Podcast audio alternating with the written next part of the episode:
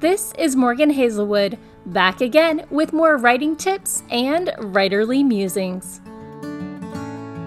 This week, I'm here to share with you my five biggest misconceptions about submitting a short story. This past weekend, I did something I've only done once before in my life. I submitted a short story to a publisher. Dun dun dun.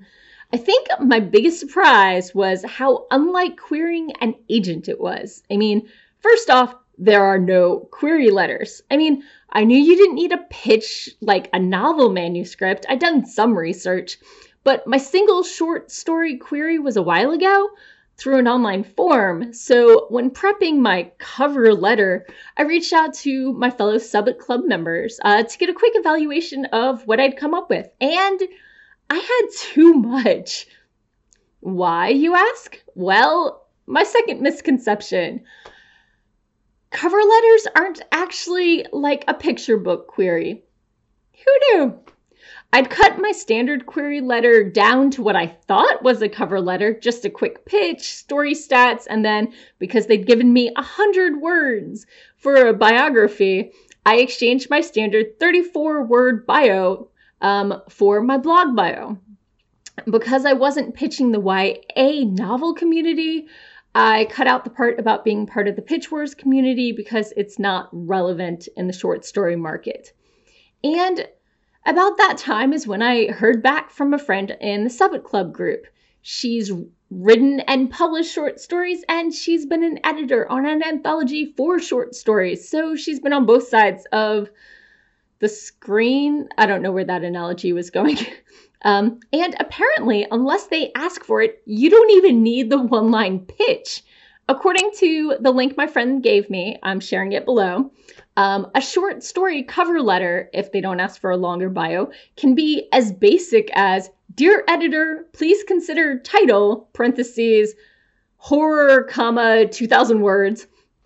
Um, any place you've been published, any relevant degrees. Thank you. Sincerely, name, website. And then you include the story. That that's it. That's it. You don't have to be creative, you don't have to be clever. Here's the facts, ma'am. Bye-bye. And call me. Um, so my third misconception is that most publishers do not like simultaneous submissions agents these days expect you to multiple that to query multiple agents simultaneously, just not within the same agency. They occasionally ask for an exclusive when requesting your full, but that's pretty rare, both the request and the exclusivity.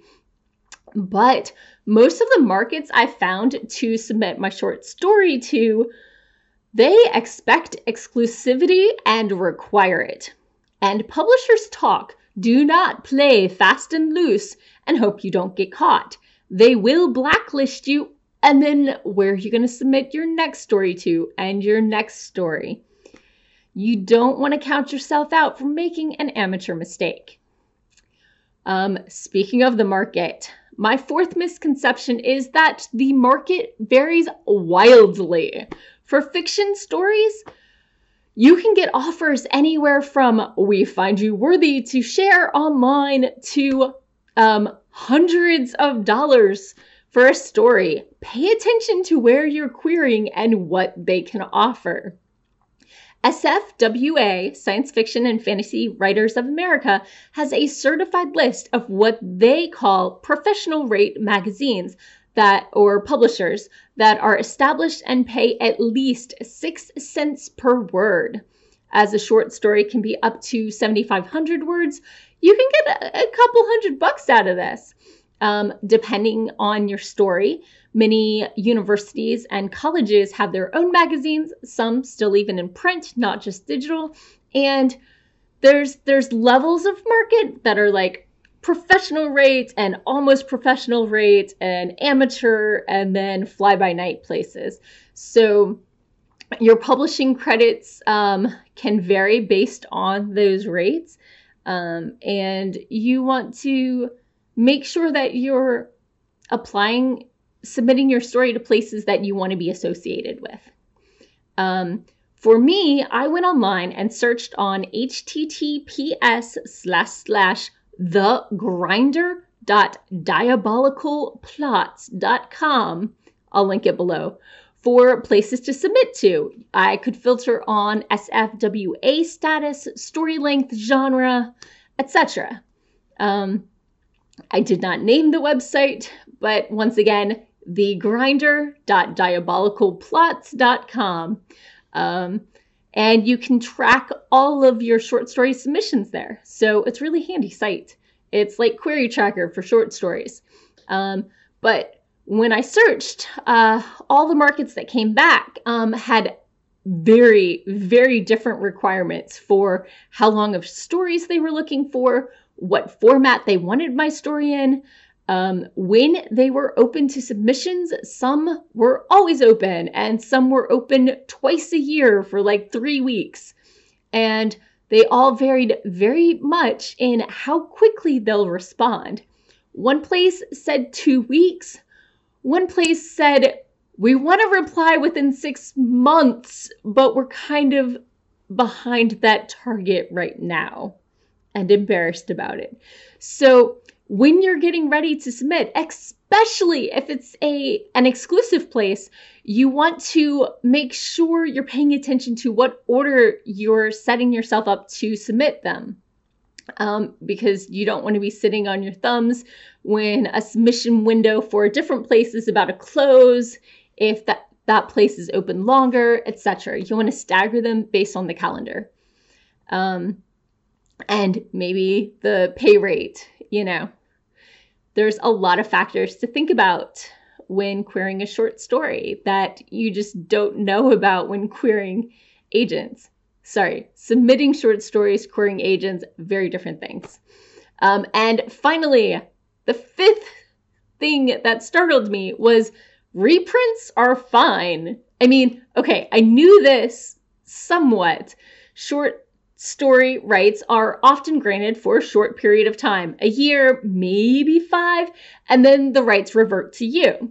Many of the markets are, this is the part that surprised me, happy to pay up to the same rates for reprints that they do for new stuff, which means you can make just as much money off stuff you've already sold as new stuff, provided you wait for it to come back to you. You just got to pay attention to when those dates are. So, just like a novelist making money off their backlist, so too can short story writers. Um, and that's it. It was fun to write something short that I could polish and share in mere weeks, as opposed to this novel I've been obsessing over for a few years now. Between the short story and this month's poetry challenge, I think I'm almost warmed up for NaNoWriMo. Uh, anything big I missed in this post? Do you write short stories? Tell me about your experiences below. And for those of you who were watching last week, P.S. I have an update. I heard back from World Fantasy Con. Now, they didn't go with any of my panel suggestions, but as of today, according to the schedule, on Saturday, November 3rd at 5 p.m., I will be in the Homeland Room participating in the panel on Talking the Talk audiobooks from Fantasy Works with Guy Gavriel, Kay, Greg Tremblay, and Simon Vance. So let's cue some nerves, some excitement, and a moderate amount of imposter syndrome here. Please wish me luck. And let me know if you're going to be at World Fantasy Con. I'd love to meet up with people who tune in and listen to me babble about writing and talk about writing in person. That would kind of be fun. So, as always, thank you for watching. Um, feel free to subscribe. And that's all for today. Thanks for listening. If you enjoyed this episode, hit that subscribe button and share it with all your friends. It goes a long way towards helping people find me. And I'll be back again next Monday with more writing tips and writerly musings. Bye bye.